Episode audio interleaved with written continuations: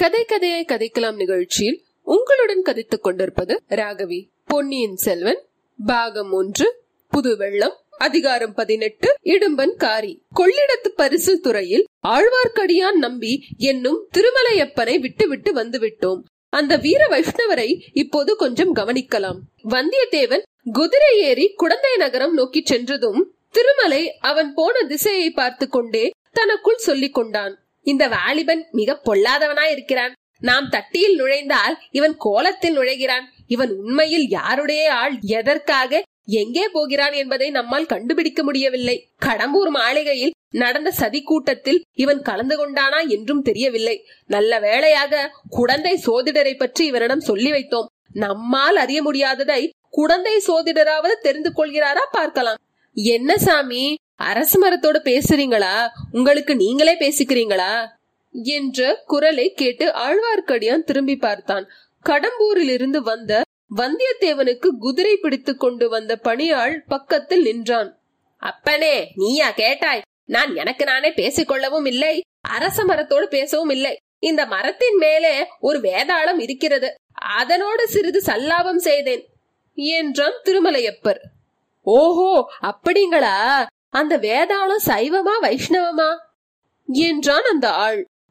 அதைத்தான் நானும் கேட்டுக்கொண்டிருந்தேன், அதற்குள்ளே நீ வந்து குறுக்கிட்டாய். வேதாளம் மறந்து விட்டது, போனால் போகட்டும். உன் பேர் என்ன அப்பனே? எதற்காக கேக்குறீங்க சாமி?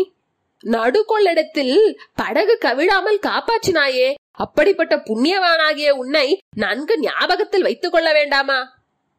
என் பெயர் என் பெயர் இடும்பன்காரி சாமி என்று இழுத்தாற்போல் சொன்னான். ஓ, இடும்பன்காரியா? எப்போதா கேட்ட ஞாபகமாயிருக்கிறதே. இடும்பன்காரி அப்போது ஒரு விசித்திரமான காரியம் செய்தான்.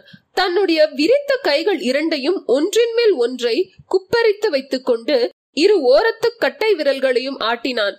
ஆட்டிக்கொண்டே திருமலையப்பரின் முகத்தை பார்த்தான். அப்பனே, இது என்ன சமிஞ்ஞை, எனக்கு விளங்கவில்லையே என்றார் திருமலை. அப்போது இடும்பன்காரியின் கரிய முகம் மேலும் சிறிது கருத்தது, கண் புருவங்கள் தெரிந்தன. நானா? நான் ஒன்றும் சமிங்கை செய்யவில்லையே என்றான். செய்தாய் செய்தாய், நான் தான் பார்த்தேனே. பரதநாட்டிய சாஸ்திரத்தில் திருமாலின் முதல் அவதாரத்துக்கு ஒரு அஸ்தம் பிடிப்பதுண்டு, அது மாதிரி செய்தாயே. திருமாலின் முதல் அவதாரம் என்றால் அது என்ன? விஷ்ணுவின் முதல் அவதாரம் தெரியாதா? மச்சாவதாரம். மீன சொல்லுறீங்களா? ஆமாம் அப்பனே, ஆமாம். நல்ல வேளசாமி, உங்க கண்ணே விசித்திரமான கண்ணா இருக்கிறதே. வெறும் மரத்தின் மேலே வேதாளம் தெரிகிறது, என் வெறுங்கையில மச்சாவதாரம் தெரிகிறது. ஒருவேளை மீன் பேரிலே சாமியாருக்கு கொஞ்சம் ஆசை அதிகமோ? சாச்சா, அந்த மாதிரி எல்லாம் சொல்லாதே அப்பனே, அது போனால் போகட்டும். நம்மோடு படகில் ஒரு வீர சைவர் வந்தாரே, அவர் எந்த பக்கம் போனார் பார்த்தாயா? பார்க்காமல் என்ன பார்த்தேன், நான் குதிரை வாங்க போன பக்கம்தான் அவரும் வந்தார். உங்களை பற்றி திட்டிக் கொண்டே வந்தார். என்னவென்று என்னை திட்டினான்? உங்களை மறுபடியும் அந்த வீர சைவர் பார்த்தால் உங்கள் முன்குடுமியை சிரைத்து தலையை மொட்டையடித்து... ஓஹோ, அந்த வேலை கூட அவருக்கு தெரியுமா? உங்கள் திருமேனியில் உள்ள நாமத்தை எல்லாம் அழித்துவிட்டு திருநீற்றை பூசி விடுவாராம். அப்படியானால் அவரை கட்டாயம் நான் பார்த்தே ஆக வேண்டும். அவருக்கு எந்த ஊர் என்று உனக்கு தெரியுமா? அவருக்கு புள்ளிருக்கும் வேலூர் என்று அவரே சொன்னாருங்க. அந்த வீர சைவரை போய் பார்த்து விட்டு தான் மறுகாரியம். அப்பனே, நீ எங்கே போக போகிறாய்? ஒருவேளை நீயும் அந்த வழி வரப்போகிறாயோ? இல்லை இல்லை, நான் எதற்காக அங்கே வருகிறேன்? திரும்பி கொள்ளிடத்தை தாண்டி கடம்பூருக்குத்தான் போகிறேன். இல்லாவிட்டால் எஜமானன் கண்ணை பிடுங்கி விட மாட்டாரா? அப்படியானால் உடனே திரும்பு, அதோ படகு புறப்பட போகிறது. இடும்பன்காரி திரும்பி பார்த்த போது ஆழ்வார்க்கடியான் கூறியது உண்மை என்று தெரிந்தது. படகு புறப்படும் தருவாயில் இருந்து, சரி சாமியாரே, நான் போகிறேன் என்று சொல்லிவிட்டு படகு துறையை நோக்கி விரைந்து சென்றான் இடும்பன்காரி. பாதி வழியில் ஒரு தடவை திரும்பி பார்த்தான். அதற்குள் ஆழ்வார்க்கடியான் ஒரு விந்தையான காரியம் செய்திருந்தான். மணமளவென்று அந்த அரச மரத்தின் மீது பாய்ந்து ஏறி கிளைகள் அடர்ந்திருக்கும் இடத்துக்கு போய் விட்டான். ஆகையால் இடும்பன்காரியின் கண்ணோட்டத்தில் அவன் விழவில்லை. இடும்பன்காரி நதியின் பரிசல் துறையை அடைந்தான். படகோட்டிகளில் ஒருவன், அக்கறைக்கு வருகிறாயா அப்பா என்று கேட்டான். இல்லை, அடுத்த படகில் வரப்போகிறேன், நீ போ என்றான் இடும்பன்காரி. அடே, இவ்வளவுதானா? நீ வருகிற வேகத்தை பார்த்துவிட்டு படகை நிறுத்தினேன் என்று சொல்லி ஓடக்காரன் கோல் போட்டு ஓடத்தை நதியில் செலுத்தினான்.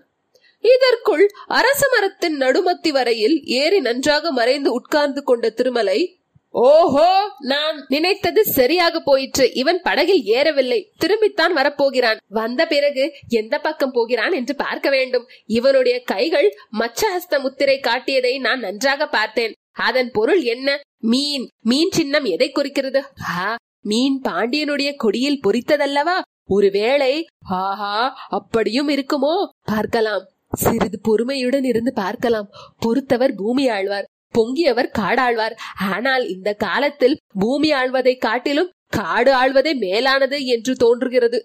ஆனாலும் பொறுத்து பார்க்கலாம்.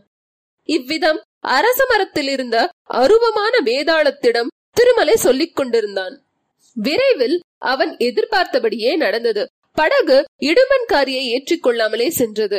இடுமன்காரி நதிக்கரையில் இருந்தபடி அரச மரத்தடியை உற்று உற்று பார்த்தான். பிறகு நாலா திசைகளிலும் துளாவி பார்த்தான். ஆழ்வார்க்கடியான் எங்குமில்லை என்பதை நன்கு தெரிந்து கொண்டு திரும்பி அதே அரச மரத்தடிக்கு வந்து சேர்ந்தான். இன்னும் ஒரு தடவை சுற்றும் முற்றும் நன்றாய் பார்த்துவிட்டு அந்த மரத்தடியிலேயே உட்கார்ந்து கொண்டான். எதையோ அல்லது யாரையோ எதிர்பார்த்தவன் போல் அவனுடைய கண்கள் நாலாபுறமும் சுழன்று நோக்கி கொண்டிருந்தன. ஆனால் மரத்தின் மேலே மட்டும் அவன் அண்ணாந்து பார்க்கவில்லை. பார்த்திருந்தாலும் திருமலை நன்றாக தம் திருமேனியை மறைத்துக் கொண்டிருந்தபடியால் மரத்தின் மேல் அவர் உட்கார்ந்திருப்பது இடும்பன்காரிக்கு தெரிந்திராது. சுமார் ஒரு நாழிகை நேரம் இவ்விதம் சென்றது. திருமலைக்கு கால்கள் மரத்து போக தொடங்கின. இனி வெகுநேரம் மரத்தின் மேல் இருக்க முடியாதென்று தோன்றியது. இடும்பனோ மரத்தடியிலிருந்து எழுந்திருக்கும் வழியாக தோன்றவில்லை. தப்பித்து போவது எப்படி? எவ்வளவு ஜாக்கிரதையாக மரத்தின் மறுபக்கத்தில் இறங்கினாலும் ஏதாவது சத்தம் கேளாமல் இராது. கேட்டால் இடும்பன்காரி உடனே பார்த்து விடுவான். அவனோ இடுப்பில் ஒரு கூரிய கொடுவாளை செருகி கொண்டிருந்தான். அதை தன் பேரில் பிரயோகிக்க மாட்டான் என்பது என்ன நிச்சயம்? வேறு என்னதான் செய்வது? பேய் பிசாசை போல பயங்கரமாக சத்தமிட்டுக் கொண்டு இடும்பனின் மேலேயே குதிக்கலாமா? குதித்தால் வேதாளம் என்று நினைத்துக் கொண்டு அவன் பயத்தினால் மூச்சையடைந்து விழலாம் அல்லவா? அல்லது தப்பித்து ஓட பார்க்கலாம் அல்லவா? அச்சமயம் தானும் தப்பி ஓடிவிடலாம். இவ்விதம் திருமலை எண்ணிய சமயத்தில் அவனுடைய சோதனை முடிவடையும் என தோன்றியது. ஓர் ஆள் தென்மேற்கிலிருந்து, அதாவது குடந்தை சாலை வழியாக வந்து கொண்டிருந்தான். அவனுக்காகத்தான் இடுமன்காரி இத்தனை நேரமாய் காத்திருந்தான் என்று திருமலையின் உள்ளுணர்ச்சி கூறியது. புது ஆள் வந்ததை பார்த்ததும் அரச மரத்தடியில் உட்கார்ந்திருந்த இடும்பன் எழுந்து நின்றான். வந்தவன் முன்னால் இடும்பன் செய்த சமிங்கையை செய்தான். அதாவது ஒரு விரித்த புறங்கையின் மேல் இன்னொரு விரித்த கையை வைத்து இரண்டு கட்டை விரல்களை ஆட்டி மச்ச ஹஸ்தம் பிடித்து காட்டினான். அதை பார்த்த இடும்பனும் அதே மாதிரி செய்து காட்டினான். உன் பெயர் என்ன என்று வந்தவன் கேட்டான். என் பெயர் இடும்பன்காரி. உன் பெயர்? சோமன் சாம்பவன். உன்னைத்தான் எதிர்பார்த்து கொண்டிருந்தேன். நானும் உன்னை தேடிக்கொண்டுதான் வந்தேன். நாம் எந்த திசையில் போக வேண்டும்? மேற்கு திசையில்தான். எவ்விடத்துக்கு? பகைவனின் பள்ளிப்படைக்கு, திருப்புரம்பியம் அருகில். இறைந்து பேசாதே, யார் காதிலாவது விழப்போகிறது என்று சொல்லி சோமன் சாம்பவன் நாலா பக்கமும் பார்த்தான். இங்கே ஒருவரும் இல்லை. முன்னாலேயே நான் பார்த்து விட்டேன். பக்கத்தில் எங்கும் ஒளிந்திருக்கவும் இடமில்லையே. கிடையவே கிடையாது. அப்படியானால் புறப்படு. எனக்கு அவ்வளவு நன்றாக வழி தெரியாது. நீ முன்னால் போ, நான் சற்று பின்னால் வருகிறேன். வழி நல்ல வழி அல்ல. காடும் மேடும் முள்ளும் கல்லுமாயிருக்கும். ஜாக்கிரதையாக பார்த்து நடந்து வர வேண்டும்.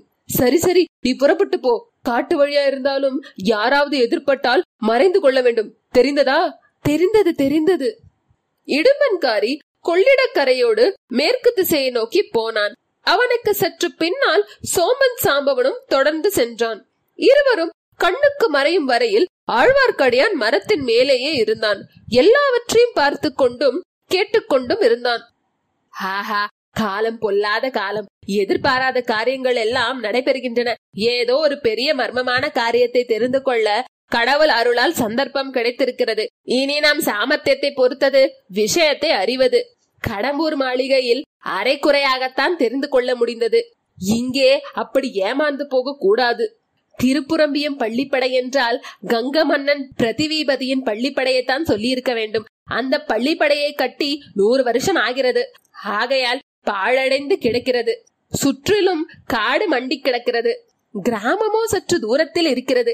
அங்கே எதற்காக இவர்கள் போகிறார்கள்? இந்த இரண்டு பேரும் மட்டும் பேச வேண்டிய விஷயமாயிருந்தால் இங்கே பேசிக் கொள்ளுவார்கள்.